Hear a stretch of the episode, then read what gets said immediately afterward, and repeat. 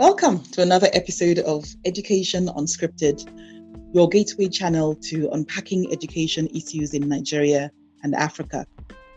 This podcast is brought to you by the National Innovation Collaborative for Education, NICE, which is a community of education innovators working to foster learning and collaboration. I am Mo, and today I'm joined by the four members of the Fakoya family Mrs.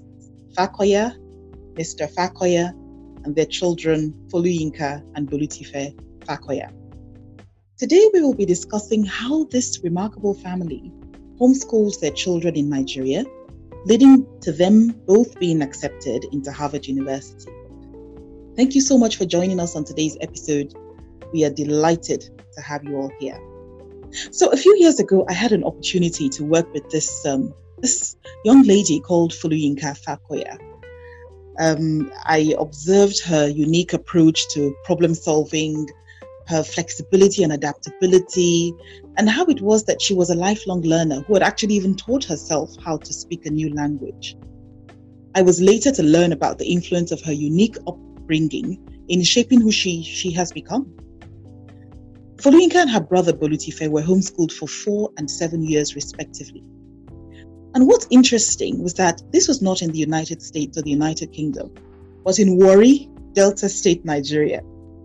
And um, both their parents were full time working professionals at the time.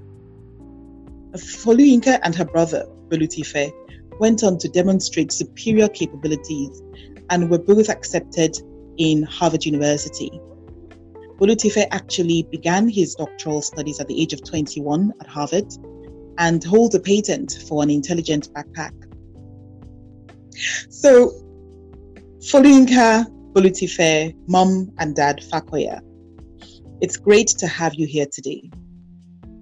Foluyinka, when we last spoke about your family's decision to homeschool you and your brother, you highlighted a number of attributes that characterized your upbringing, and I'd love for us to discuss these today. You spoke about why reading was important, about television, family time, how your parents encouraged independence and, and initiative, and how they set clear expectations for you. I'm really looking forward to this conversation, and I think that what we should do is maybe start with mom and dad, Mr. and Mrs. Fakoya. So, Mr. and Mrs. Fakoya, welcome to the podcast. I wondered if you could tell us just a little bit about your family background and your decision to homeschool your children in Nigeria, not in America, but in Nigeria. Um, we'd like to know, you know, what a typical day, you know, was was like for you, if there's any such thing, um, whether you follow the curriculum. But I think most importantly, why why did you decide to homeschool your children in Nigeria? Uh, Thank you. Thank you for having us on this um, podcast. It's been a pleasure knowing you more and the great work that you're doing in education yourself. Thank you. So, to answer your question, why did we decide to homeschool the children in Nigeria? I think um, it, be the change you want to see. I think that just sums it up. Right. Be the change you want to see. There's enough talking about what is not right about education in Nigeria, everybody has a gripe list that is endless, and we can catalog and we can all, you know, go on and on and on and on about what is not working. But then, who is there to prefer a solution? Who has any ideas to make it work? So we just decided that we did we, we, we weren't satisfied with what we were seeing around us. Um, we'd had uh, educational experiences, some that were good, some that were not so good. And so we had a clear idea of, you know what, if we had a chance, this is what we would like for our children to be like. This is what we would like for their education pathway to be like. Um, yeah. Yes, sir. Um, the the we, we we we were in the night in Warri in Delta State.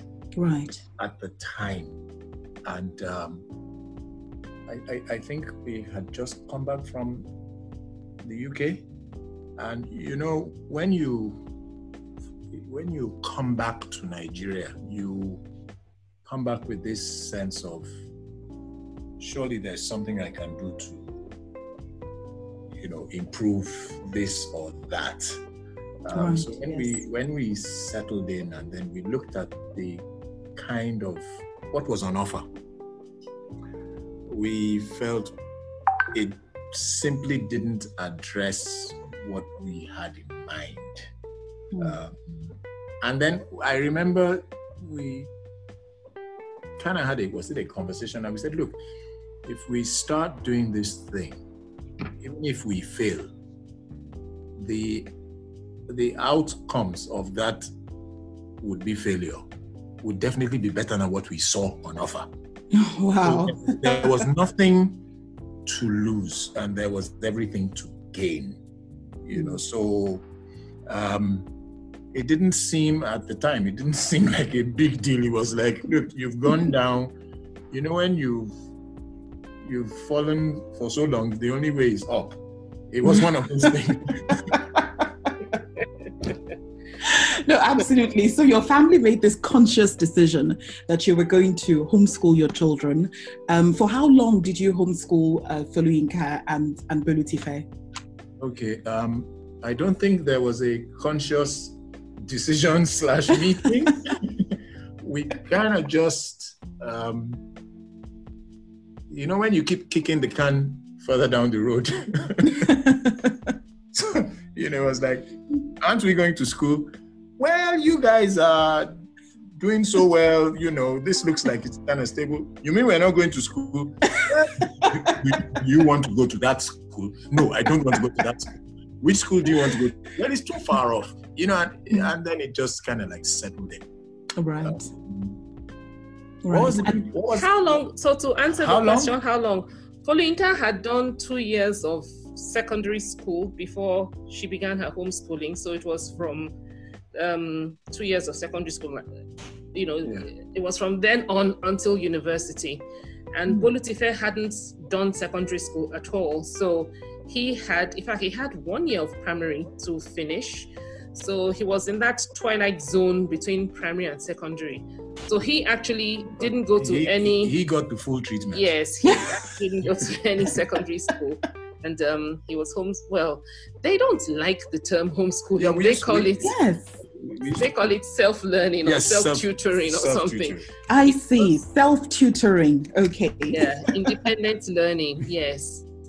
So, Right. um, what did a typical day look like then? Uh, first of all, before you even go to a typical day, what do you need?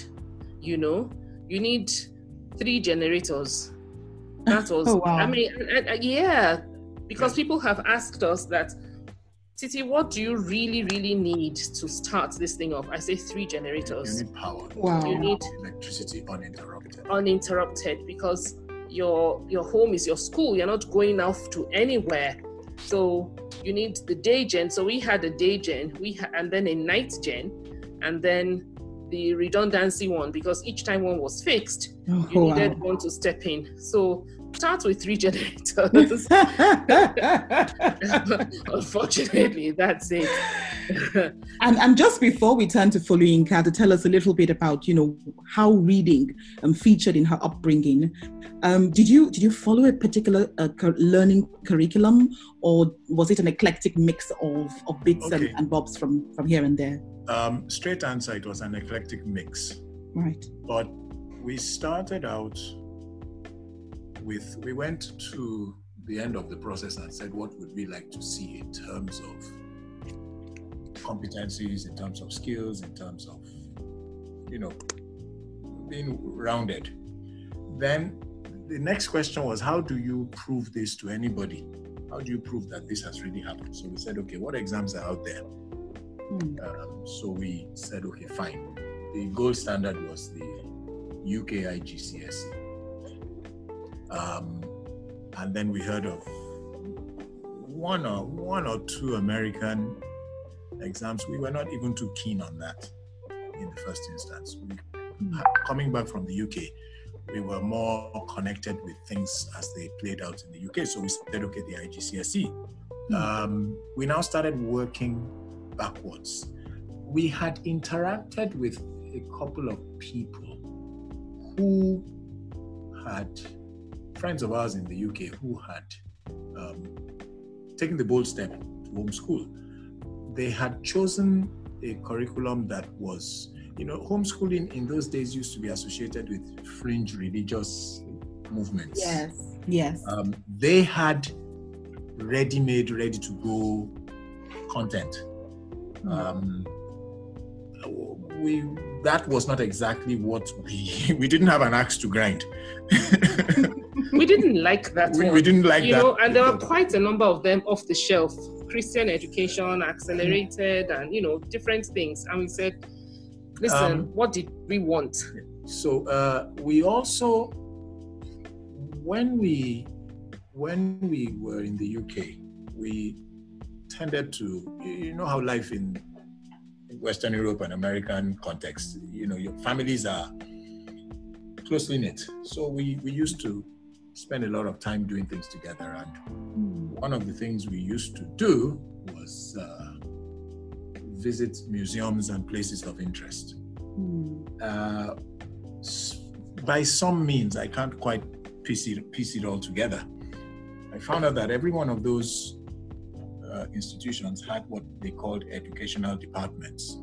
And those departments used to churn out material that essentially supported the national curriculum. So I thought, wow, this is nice. Um, you you are getting to go to school, and at the same time, the context is some other, you know, some interest or something like that.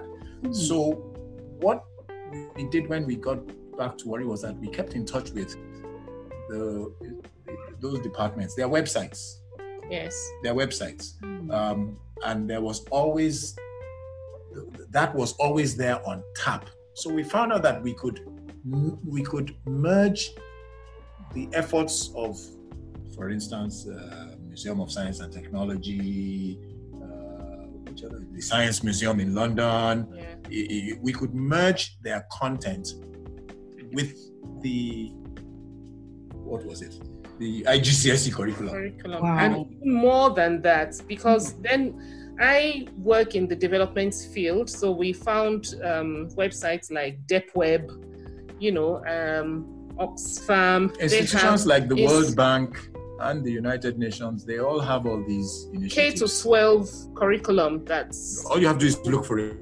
yeah. So we spent a lot of time putting surfing through together, that yes, Uh-huh. and putting together a curriculum that gave the children the breadth and the um, expanse that a classroom experience would not necessarily have given them. So they, whilst whilst making sure we secured the core yeah, so we secured the core, uh, Mhm. definitely. And um, we had lots of museum visits and lots of we, we even we even used, windmills we, we, and we all. even used to do that in, Yeah. in Warri just to make Wow. sure. And then in, in Nigeria, we'd go to well, well it was the, The Benin was the museum Benin, Benin. Museum yes, So you, and then so you would you know, drive to Benin. yes we'd drive to Benin. um, We'd go, we, um, this uh, what was that man's name? The artist, we found out uh, that uh, Ono Bru- Bakrie. Bruce Onobrakpeya was, Osuna in- Brakmaya. Yeah, was in uh, it was in our neighborhood, Agbarha Otor, Yeah. So we went to his place. the thing with homeschooling was you make every day or Count. every day count. So you look for um, educational experiences in fun, or you make you you you, you combine both. So you are learning as you're, ex, you know, Exploring. exploring. Yes, that's the word. Okay. So, so that's that's the eclectic. That's the eclectic. I think it's I think it's utterly remarkable because um, you are telling us in essence that you you played an extremely proactive role in curating learning content for your children. Um, we must not forget that the, the physical context or the geo, geographic context was Warri in Delta State, not even in Lagos, and that you were full time working parents as well. I'm going to hold that thought. Let's go to Fulu- Foluyinka for a moment. Foluyinka, you had mentioned when we spoke the other time that reading was a pillar in your family culture and still is, and that reading stimulated your curiosity even into adulthood. And I'd like to know how did an emphasis on reading contribute to the intellectual prowess that you display today? Uh, thank you very much, Mo. First, I'd like to thank you for uh, saying that I display intellectual prowess. That makes me, I feel very flattered and complimented. Thank you so much. And again, thank you for the opportunity to participate in this conversation with you and to share our experiences as a family. Um, so, yes, I did mention that reading has been a pillar of our family culture, and this goes back to before homeschooling was even something we thought about. Um, my mother used to be a teacher, and my grandmother, my mother's mother, taught math in primary school for many years. So, in our family, the idea of academics, books, being something that stayed within the walls of the school never existed. Books were always at home. We were surrounded by books. When we were little, living in Kaduna, my mother used to go to behind the post office, I think is where it was, where they used to sell secondhand books, and she would buy them in bulk, and they would be treats for us. I remember we would always get very excited about receiving a book, about getting the chance to read. And so we grew up knowing that books are not something something to be afraid of. Books are not just for school, but really the idea that books are your friends, books are, you know, reading is something you do for fun. It's a fun way to learn, it's a way to think about things that you don't know to widen your horizons and really to start to uh, be introduced to ideas that w- would not, in your current context, uh, normally be something you would be aware of. I was talking to a friend the other day because um, the 22nd of April, 22nd maybe? I think it was 22nd of April was Earth Day. And I was talking to her about when I read, I was about seven years old reading the Babysitter's Club books by um, Ann Martin the lady wrote hundreds of books and i was hmm. telling her that that was the first time i ever heard of earth day because one of the girls in the books was very interested uh, in had a very environmentalist point of view and you know really love the idea of earth day. And i remember i was telling my friend i was saying that i was like earth day like a day for the don't we live on earth? Like what is this earth day? And seven year old me had no i mean this was seven year old me living in kaduna at the time had no idea what earth day was but mm-hmm. read about it and then went and somehow kind of looking up in other books and other places figured out that oh earth day was a day like children's day because we used to have the day off on children's day. So i knew children's day. So it was like okay earth day is like that. It's a day to think about you know the impact of global warming on the earth and just that that experience and it's really something um, so small that opened my mind to that whole to the whole idea of saving the environment and being aware of um, how we treat the environment and what is pollution and all of those things. So all of that is to say that reading was a pillar in our family culture definitely before we even got into the homeschooling thing. But once we started learning from home it took on a new level of importance because that was how we um, primarily interacted with material. And it wasn't just you know apart from the textbooks obviously you're reading your biology textbook and all these other textbooks but reading and i think my parents talked about you know enriching the curriculum with things beyond just the math and the english and the science. And so we're reading about um, Versailles and reading about, uh, you know, the Egyptians and reading about what's uh, the history of India and history of colonialism in India. I mean, at this point, I'd never been to India. I, I, I barely knew anything about India, but I had read about it. I had read about the culture. I had read about uh, some of the some of the unrest that had gone on around the time of India's independence. So all of those things, you know, reading was how I developed my vocabulary and really learned about the world around me before I even even had a chance to see it and experience it for myself. And what uh, our focus on reading did was it showed me that I could learn from, I didn't have to go somewhere, I didn't have to watch something, I didn't have to meet someone to learn, I didn't have to have a teacher to teach me uh, and that it was possible for me to go out and search for information. And I mean, now we talk about reading and we're including the internet, the World Wide Web, amongst the things that we read. But what it really taught me was that it's possible to go out and search for information and learn without having to go through a person, without having to kind of um, figure out how to negotiate with a gatekeeper. And so now I always joke that I, I go to the University of Google because there's nothing you can tell me that I will not go and Google and read about it. I am all about reading about it and figuring out how things work. Um, and so when we talk about the impact of reading, um, into my intellectual process.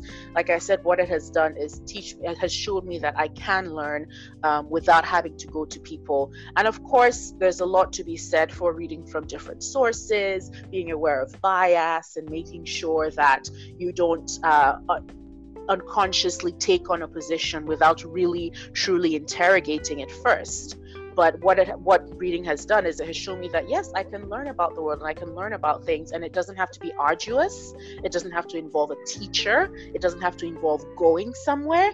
And for me what that does is when i write when i'm thinking about my work that i do nowadays it's not a hardship for me to read four or five different reports to go through you know to seek out different sources because that's something i do instinctively. I read something and i know that okay this is really interesting and very informative, but likely not the whole story. How do I get the whole story? Um, and so that's one very tangible impact of you know the the reading culture in my family. I hope that answers the question. It does remarkably well, I must add. Um, I love the way you talk about how it is that reading opens up the world to you. And I also like the fact that you emphasize that your parents made an effort to find you books, even to to the point of looking for secondhand books. And the reality is that a secondhand book is just as good as a book that is new. I mean, the content is, is still technically the same, isn't it? But For I sure. Think, but I think what what what I think is is extremely extremely important you know um, from the comments that you've just made at this particular point in time is how it is that reading created a situation where you were no longer just a passive uh, consumer of information, but in going out to read, to look for what to read, to curate what to read, you became an active participant in your own consumption of information. And I want to take it to Bolutife now, um, because one of the things that I understand about your family, Bolutife, is that you didn't watch a lot of television when you were growing up. And it appears that this is related to Foluyinka's last comment around television, um, um, around the passive nature of content consumption that is we, we see very often, you know, these days and can be associated with television. But what, what sort of content did you consume as a child? And how did you actively contribute to curating your own curriculum, given that you didn't appear to watch a lot of television? Uh, yeah. Um, first of all, I want saying a huge thank you for like allowing us to speak about this and like share some of our experiences with you. But as Foluyinka did mention, yeah, there was very little to no TV at home. And what that meant was that at no point in time were we glued in front of the television watching shows that we hadn't made the effort to like go outside and get. So if we wanted to spend some time as a family watching a movie or something, we did, but it wasn't something that was at the press of a button. It was something that we had to put effort into doing. And I think what that did for me was really allowed me to, as Monica mentioned, like engage more with reading and being more intentional about what it is that I'm consuming. But then also tying it to like the kind of independence and um, engagement I had with my own learning. I started looking for ways to um, enrich what I was learning in my in my courses, in my uh, modules, with what I could see around me. And so, an example I can think of that is that there really is no better way to learn about the dynamics of an internal combustion engine than like learning how to service a generator, or learning how to like uh, refuel it, or put in the oil, or make uh, any changes that need to be done as it, things go down and as the systems begin to fail. And so, things like that, like finding ways to find uh, content that would supplement my learning and actually tied it into like very real world um, experiences. And kind of similar to that, like going off, I remember when I was in the middle of servicing the generator and you realize that, wow, what does a renewable energy source look like where it is not reliant on petrol or diesel or gas and going to my parents and actually forming and looking for information to learn more about renewable energy those are things like that whereby you can very much like learn that from reading, but tying it into what's going on around you really does allow me to contribute to creating the own curriculum. Um, and other things that like I was doing that weren't related to TV was like, as Foluyinka mentioned, like reading the news and reading articles and learning about what's going on around the world from primarily through like newspapers and Time and Newsweek magazine. But as we got older, like the internet became more and more prominent, and so being able to engage with blogs and really like being able to think critically about what is going on in the world beyond the sphere, what I would see both in Warri or what a TV would would, would allow me to see. Um, and I remember, especially as we got more and more access to the internet, um, and I became more and more interested in science, um, being able to gain access to things like Scientific American magazine and Popular Science. And those are the things that, thinking back, really got me thinking that not only could I read and engage with science, I could also do science, which is what I'm doing right now. Um, in school. And so, really being able to see that TV is not the only way that you can get content that is both educational but also entertaining and can supplement my learning. Um, and then I guess like one more thing is that because we didn't have TV, we were really encouraged to make the most of the time that we had outside and going outdoors and again, I can just remember a particular like learning module in one of my um, urban development dynamics classes where I was looking at how cities are formed and how they're very distinct zones. And again, it would be quite easy to see it in a book and like memorize that. But going into a city like Abuja and seeing how zoning really works and how people can like put in types of structures or types of uh, uh, utilities that promote certain types of development like that is something that i feel like because we were spending so much time not glued in front of a tv but really engaging with our environment kind of like supplemented what we're doing and made it a, a holistic learning experience Oh, thank you so much for that, Bolutife. And I and I think that it's important that you mentioned the holistic learning experience. Um, and for me, that is that integrates a lot of of balance from different perspectives. Um, and when I, I, think about balance, I think about how families um, learn together and how they grow together. And Mr. and Mrs. Fakoya, if I can come back to you, um, it would appear that family time seemed especially important um, to, to, you as a household. Um, definitely, anyone who's visited your home will attest to the fact that you're a closely knit family. Um, and so, on the one hand, we we see your children displaying such incredible academic prowess, but at the same time, we also see you as this incredibly closely knit family. Um, how did you nurture this closeness? Um, there is a there is a short answer and there's a long answer. the short answer is that a lot of this was thrust on us just by pure circumstances. Um, take, for instance, you find that for some reason, power supply to your residential area is is is blown up and you're not going to have NEPA for the next six months. That's what the NEPA officials tell you. Right. uh, Oga, your transformer has blown and we have placed an order for it. And uh, it's going to take six months to come back. Wow. When you are faced with that kind of thing, then what do you do? So we found ourselves invariably sitting around a source of illumination in the living room and having to do something with it. Uh, one of the first things you could do is you can talk and you can actually have conversations, you know, and then, okay, then you may take it to the next level and you may take turns in reading a book. Um, that was something we used to do until I happened on um, a publication from something called the International Reading Association, where they actually said that formal read around sessions, so it now had a name. They were now called read arounds. Read around sessions were very uh, conducive for promoting literacy, and I thought, wow, we do that. When time, when time light goes, we do that all the time. So um, okay. it, it, the, the, the, it was a combination of our circumstances and us just trying to live, have a life in the middle of these circumstances. So, um, yeah, family life is something that we're, I think, particular about. We protect that space. We like to say "us four no more." you know, that's that's kind of like our mantra. So I I always made a fuss when there wasn't anybody present at the dinner table. I just felt that we all should sit together, you know, and then we can talk together. How has your day been? And so on and so forth.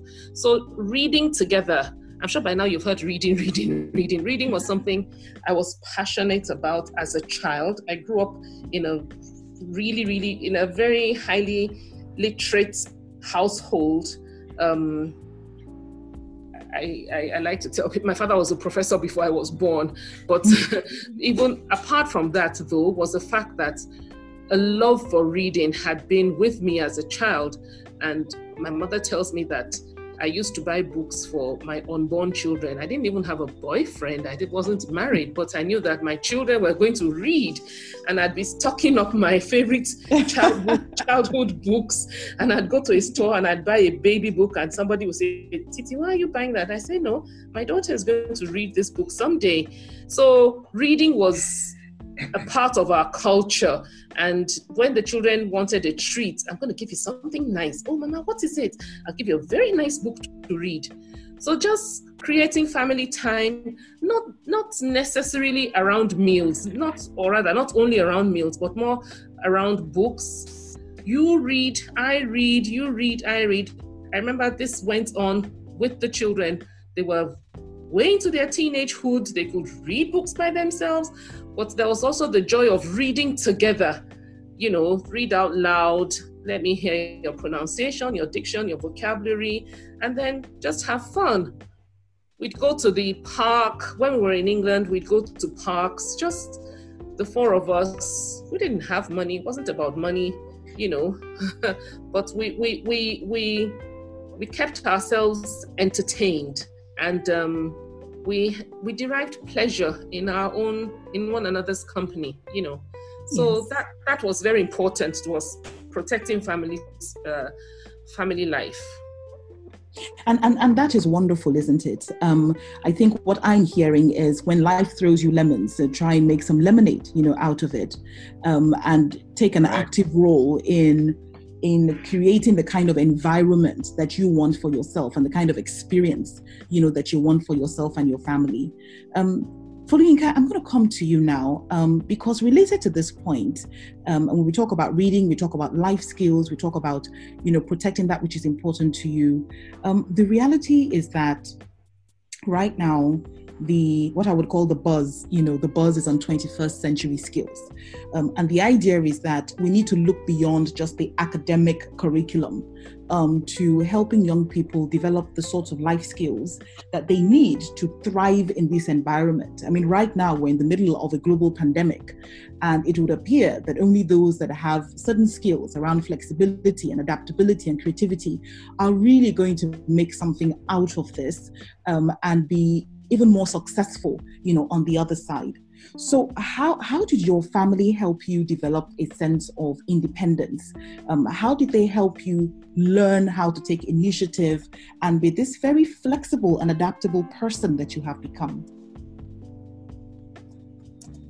Uh, Thanks so much. And uh, I love exactly how you mentioned 21st century skills because, like you said, at this time, uh, before even the pandemic started, there was this focus on how are we building students to become productive, uh, capable individuals outside of the regular English and math and the core curriculum skills. And so we're in the education context, we're thinking about encouraging critical thinking and creativity and collaboration and communication and all these different skills that continue far beyond school and actually affect the individual and make someone like me continue to be a lifelong learner. And so my homeschooling experience definitely contributed to that in a very big way. First of all, and we've talked about this a little bit, the independence I had when it came to my learning and the how I was able to be an active participant in my learning, able to take courses and classes and things I was interested in um, that otherwise that would not have been possible within a school setting. So, for example, when I was about 15, I had developed an interest in psychology, and so we got a psychology some psychology resources a textbook some videos and i was able to pursue that for about the period of a term or so um, and that was again me being able to flex my ability to be interested in something and then take it beyond an interest and really take in a little bit and learn a little bit more and really build out that piece of my knowledge.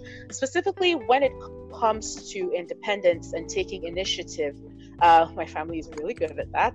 But uh, there are a couple of things that I would want to say. The first thing would be in many little ways, um, we were encouraged and supported to pursue what was interesting to us.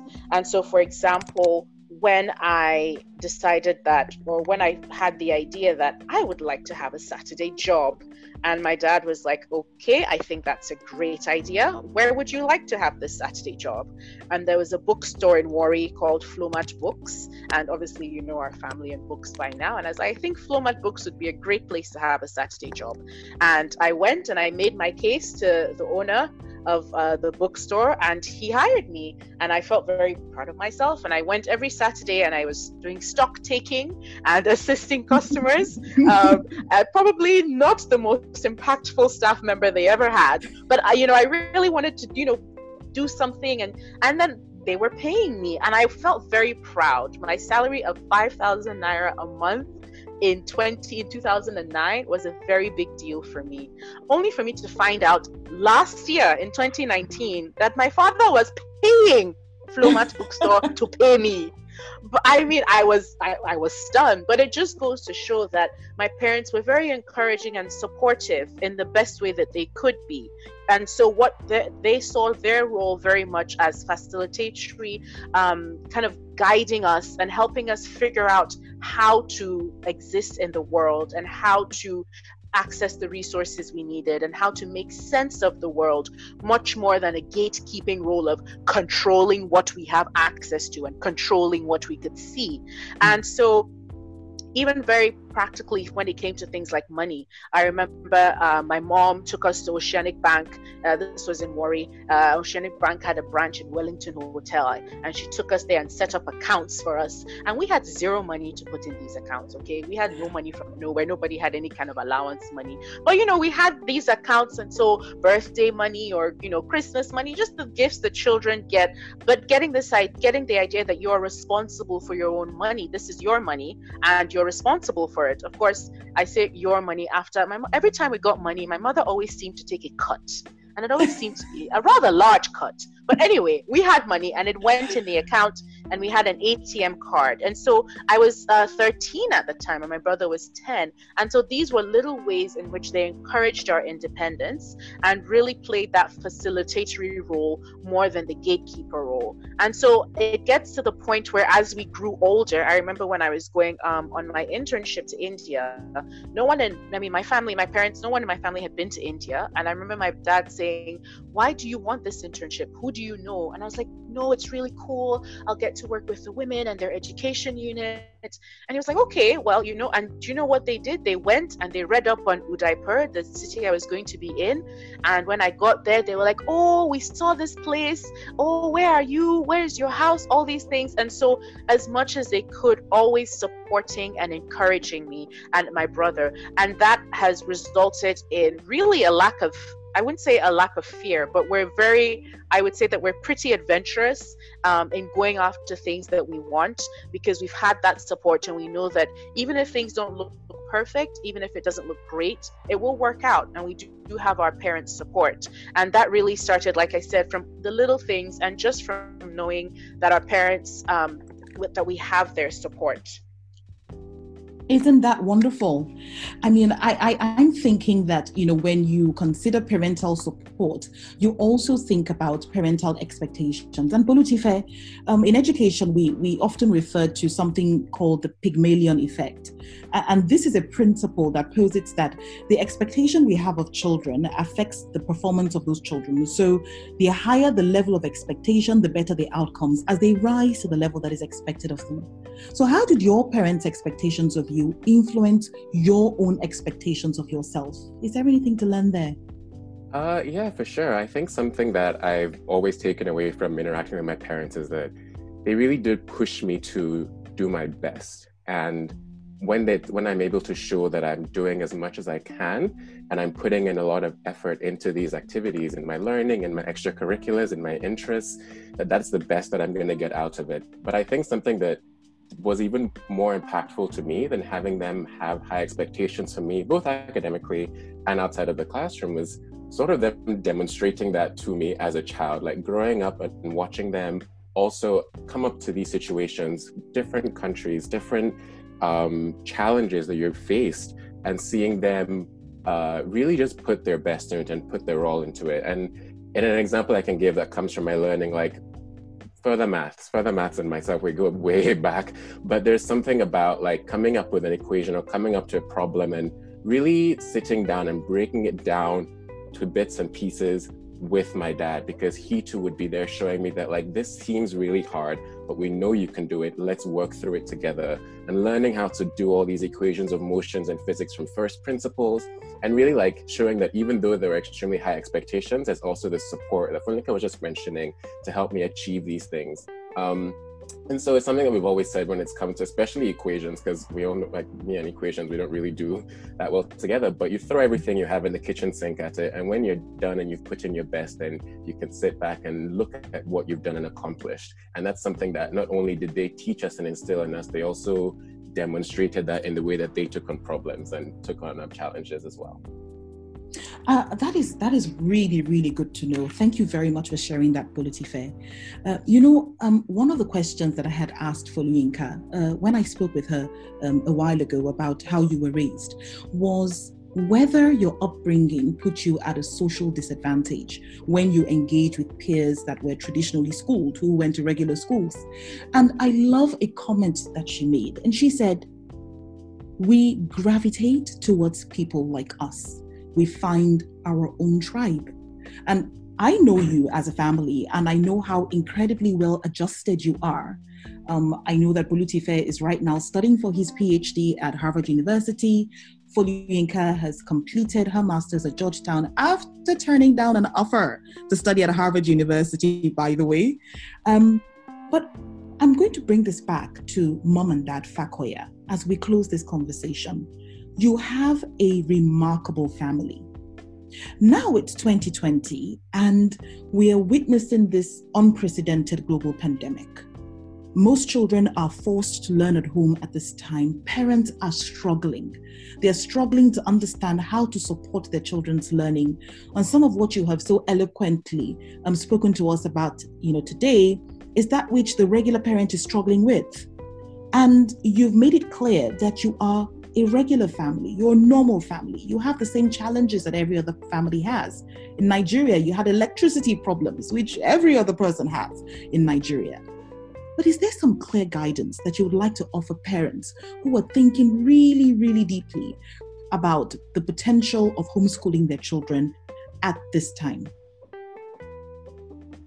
Thank you, Mo, and thank you for all the nice words that, that, you have used to describe us as a family. Um, I, that's it's an honor to hear all of these things coming from you. Um, and to answer your question, what advice do we have to offer parents at this time? For me, really and truly, to be honest, your child's schooling, be it academic schooling or life schooling or whatever, starts from the moment that child is born and it is based on trust. There's no way I can overemphasize this one. Trust, trust, trust trust your children and get them to trust you. It's very simple. It's it's it's it's almost elusive but it's it's the bedrock of of everything that's going to go that's going to be built on it. When I say trust, I that we were taking a photograph one day and the child really wasn't cooperating. And the child then the parent says, Okay, okay, you know, do this, I'll give you some biscuits when we're done. And, and I said, No, that's not the, you know you're not going to give this child the biscuit. The child knows you're not going to give me the biscuit. We all know we're just gonna have a just ask the child to stand tall, stand for mommy, smile, or do something. Don't give false promises. Don't, you know, just from a very, very early age, age one, two, three, four, five, build a relationship on trust. Trust between husband and wife, trust between the children, and all of that. That way, when the children are on the internet, they themselves will self-regulate. They will self, they will censor themselves. We never had to put any parental guide. We never had to do anything. And I, you know, you you want to be able to pick up your child's phone and say, Oh, let me see what your friends are doing. What are they up to? Once a child begins to cringe, then you know you've lost it. You've lost it.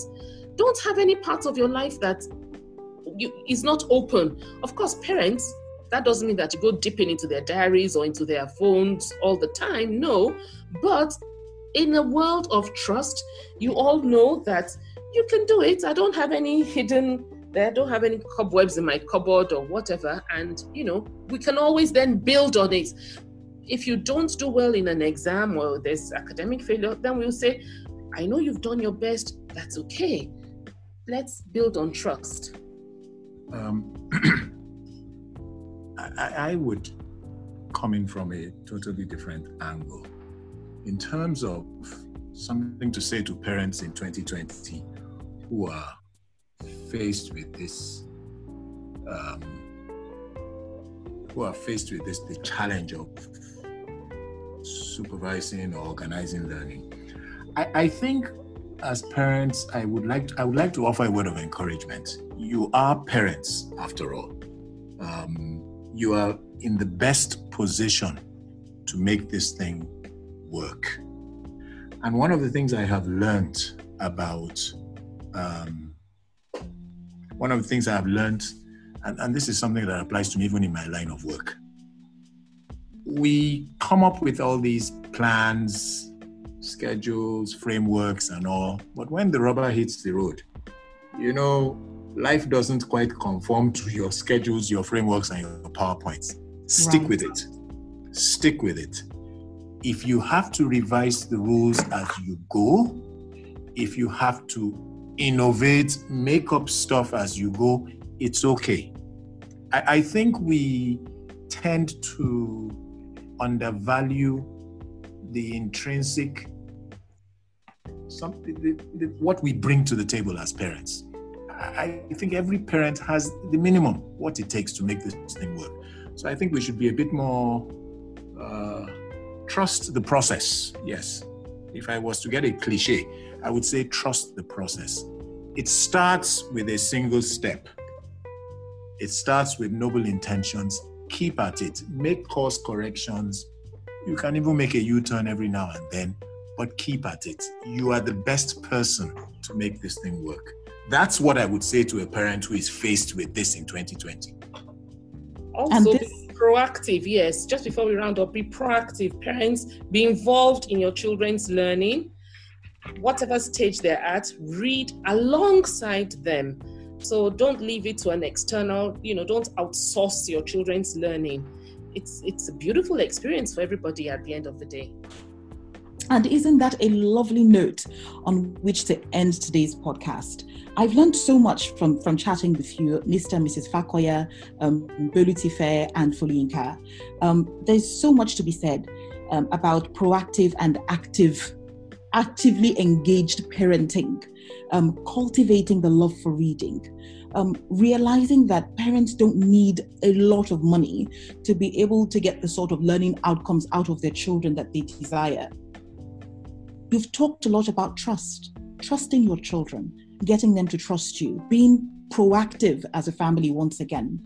Um, and and I love the note on which um, Mr. Fakoya ended this. He says, parents be encouraged um, you have a lot to offer, a lot to offer your children as they navigate this learning journey.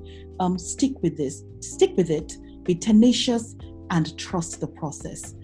Thank you so much to the four of you for spending your evening stroke afternoon with us. Again, you have dialed in from three different parts of the world, and we are truly grateful for your time and for your contributions. Thank you so much, and, and God bless you all. So, we have come to the end of today's episode of Education Unscripted. Thank you for listening. Please send us your feedback by sending an email to nice at tepcentre.com. That's tepcentre with an re.com. Or connecting with us on Twitter at nice underscore innovate. You could also leave us a voice message on our anchor channel. Till then, stay safe and keep learning. Bye.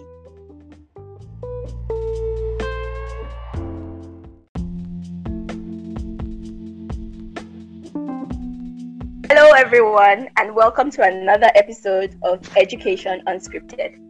Education Unscripted is your gateway channel to unpacking education issues in Nigeria and Africa. Education Unscripted is brought to you by the National Innovation Collaborative for Education, NICE. NICE is a community of education innovators contributing resources to foster learning and collaboration in Nigeria. My name is Lyle, and I am joined today by Chizaram Uchiaga, who is the head of corporate strategy and operations at Mavis Computel. Please say hi to our listeners, Chizaram. Hello, everyone. Thank you for joining us today. Okay, so Mavis Computel are the makers of the Mavis Talking Book and the Mavis Talking Pen, and they are part of the NICE community.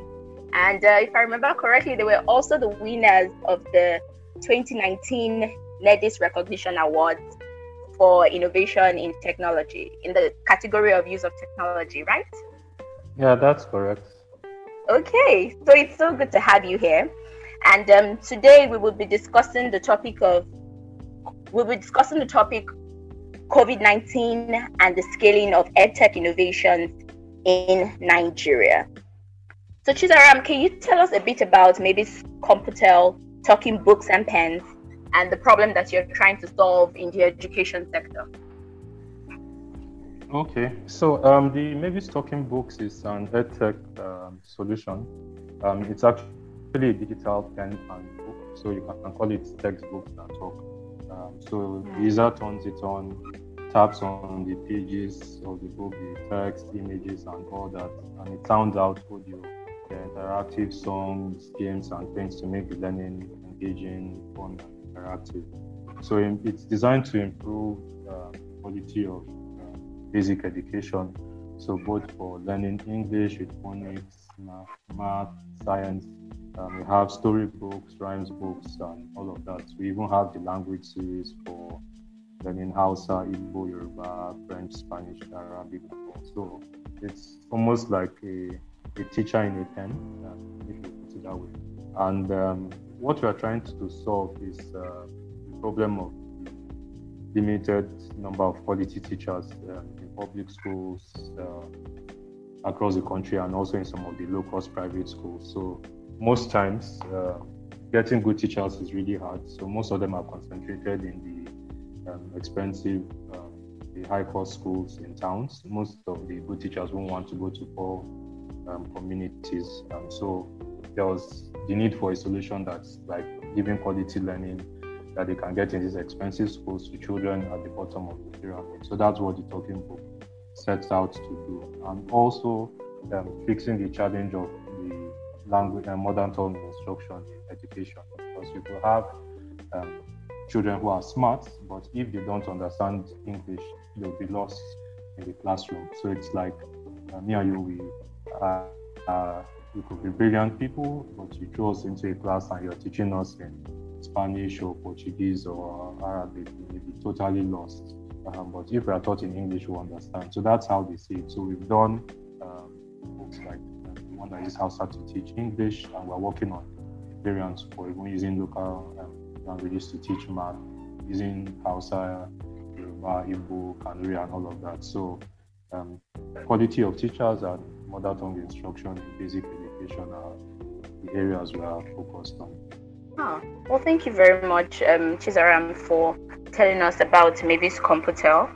And um, so I would like to, you know, delve further into that because this is a solution that has now that has been around for a couple of years now, if I'm if I'm correct.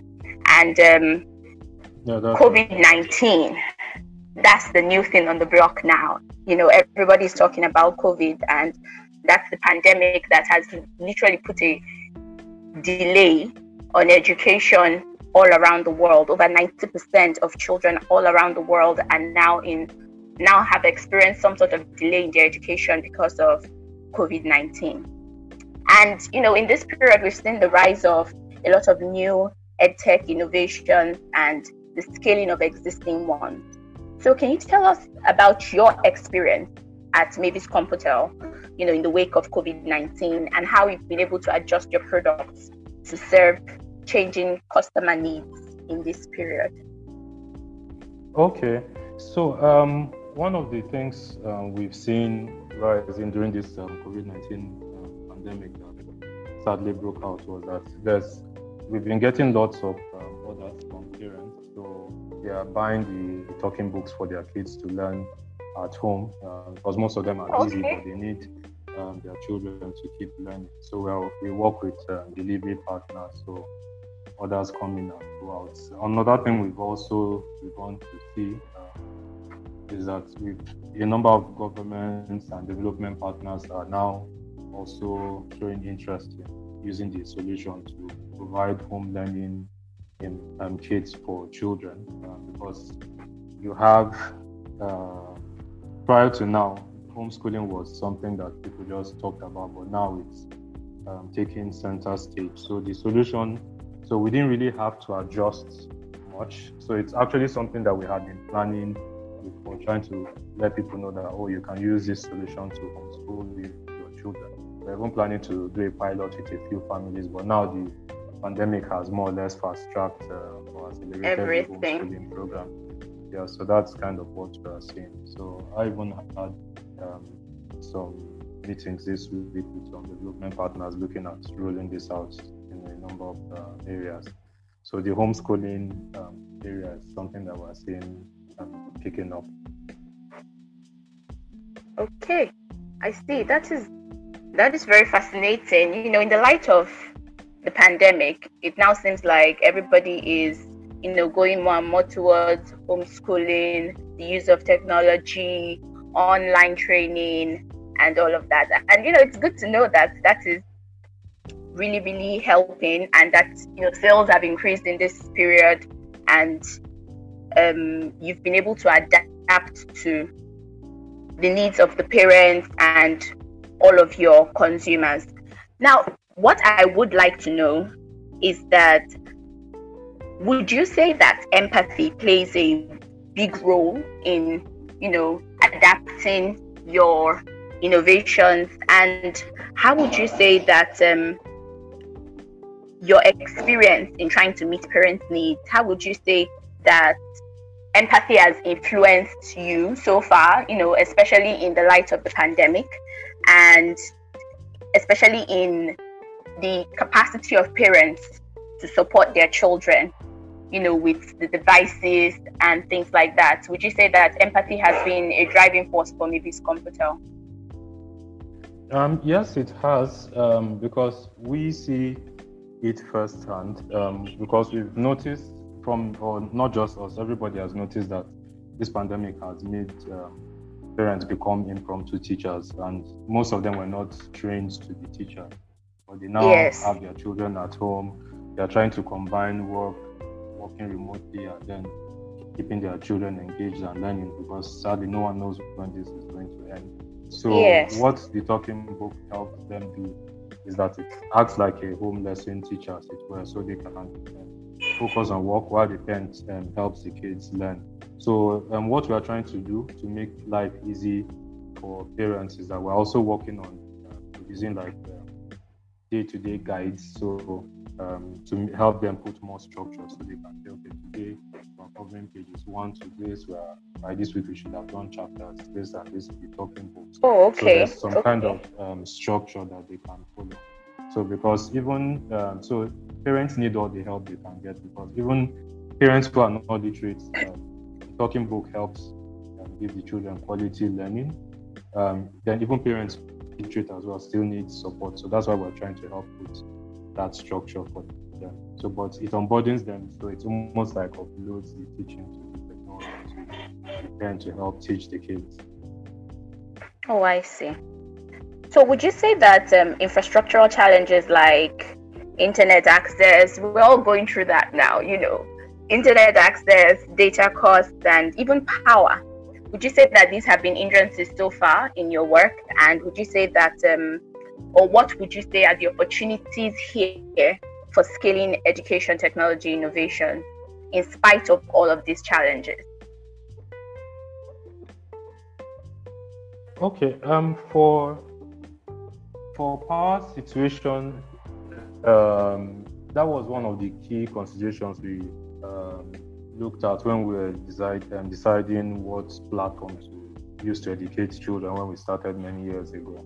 So tablets, smartphones, they are all great, but the challenges we face here in Nigeria, most African countries, is that you don't have reliable power supply. In fact, in most of these communities, there's no power supply at all.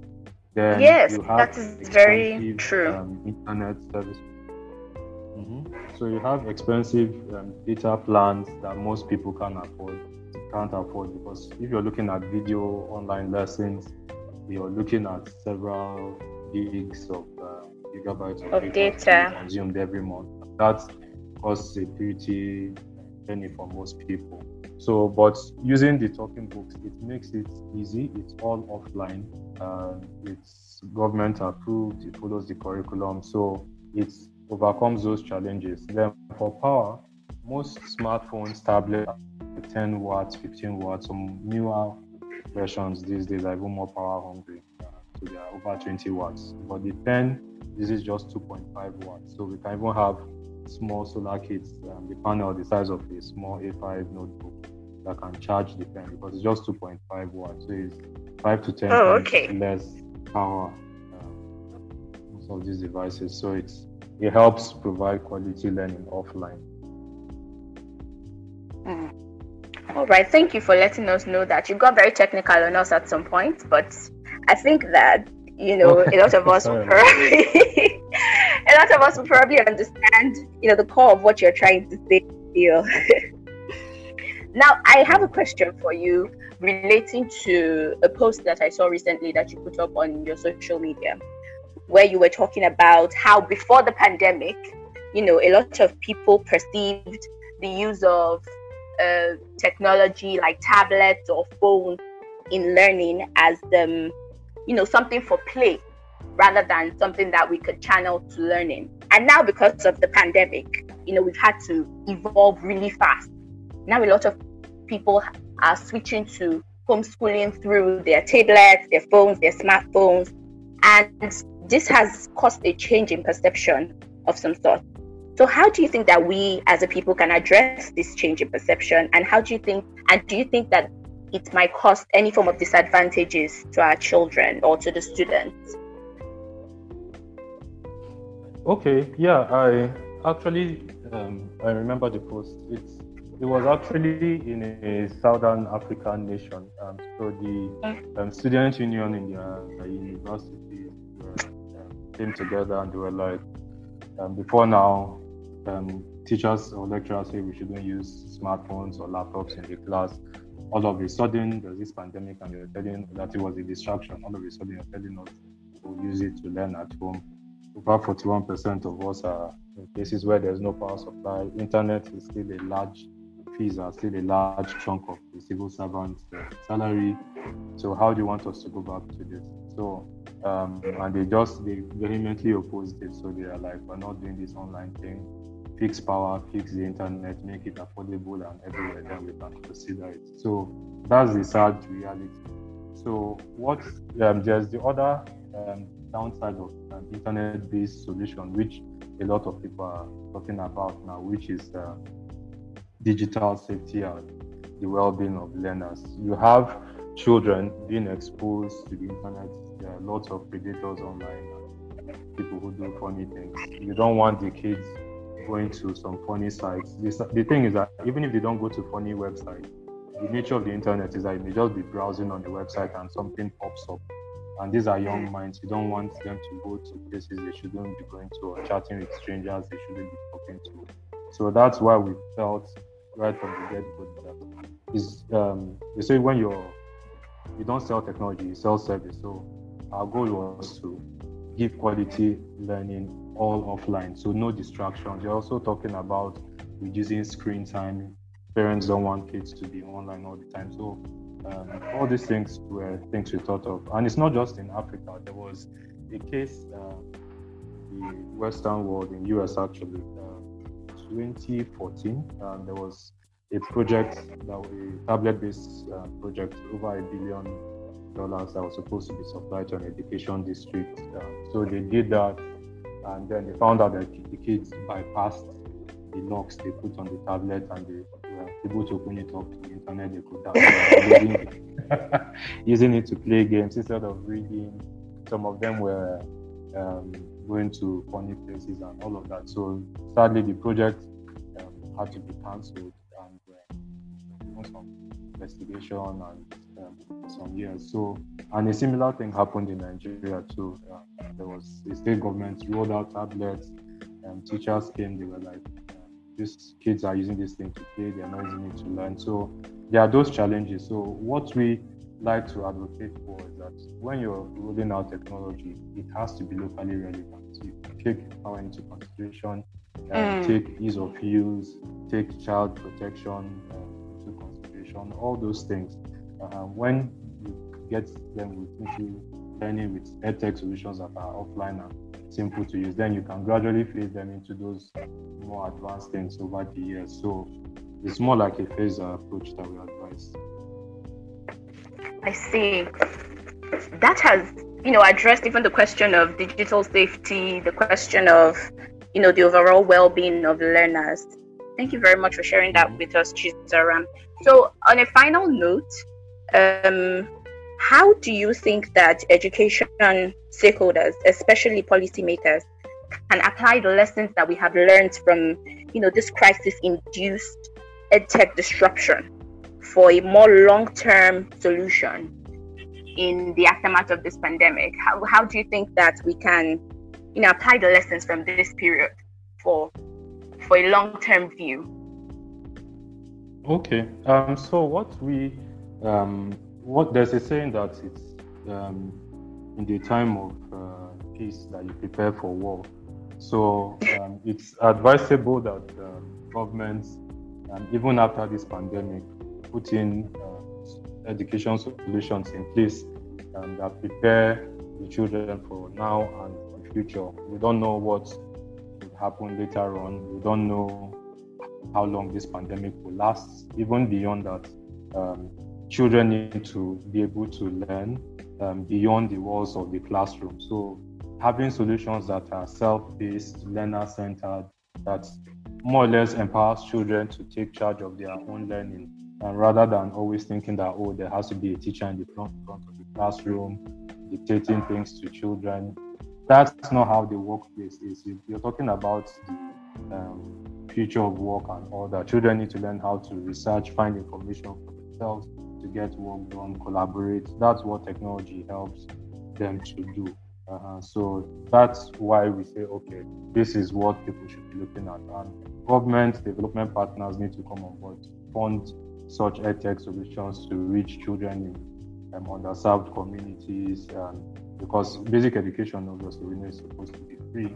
Um, obviously, we know there are challenges. There are um, schools charge for different things, transport to school, the distance, all those things add to the cost. So, to the cost of education that's supposed to be free, but getting solutions that can go directly into the homes of the children, give them quality learning, or even in communities. You